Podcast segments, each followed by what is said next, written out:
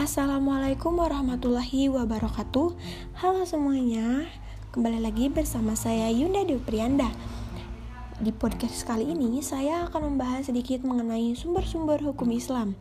Tetapi sebelumnya, saya akan menjelaskan apa sih yang dimaksud hukum Islam itu.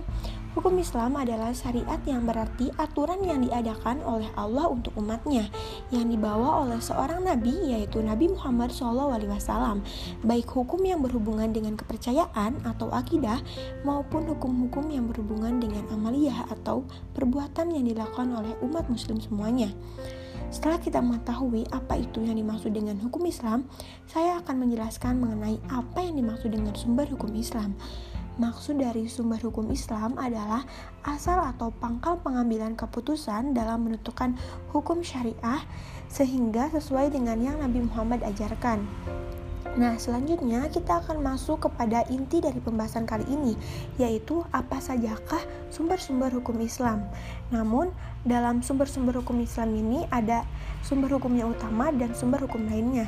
Sumber hukum yang utama yaitu Al-Quran dan As-Sunnah, dan sumber hukum lainnya yaitu ijma, ijtihad, dan kias.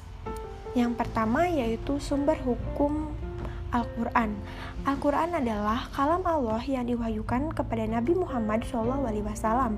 Al-Quran merupakan hujah atau argumentasi kuat bagi Nabi Muhammad dalam menyampaikan risalah kerasulan dan pedoman hidup bagi manusia, serta hukum-hukum yang wajib dilaksanakan.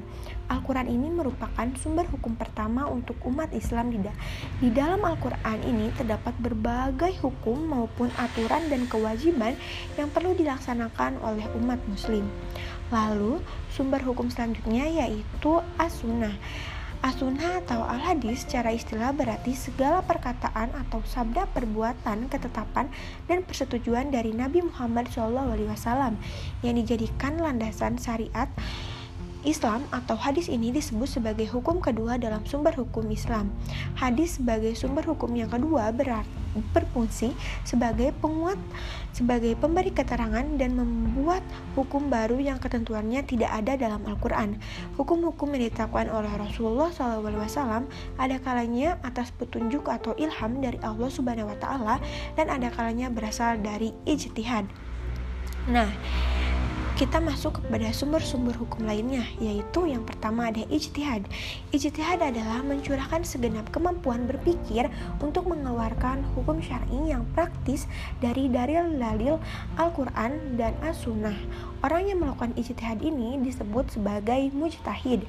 Lalu selanjutnya ada sumber hukum uh, ijma. Ijma adalah salah satu metode dalam menetapkan hukum atas segala permasalahan yang, yang tidak didapatkan di dalam Al-Quran dan As-Sunnah. Sumber-sumber hukum Islam ini melihat berbagai masalah yang timbul di era globalisasi dan teknologi modern ini dapat di modern ini. Lalu yang selanjutnya dan yang menjadi terakhir yaitu kias.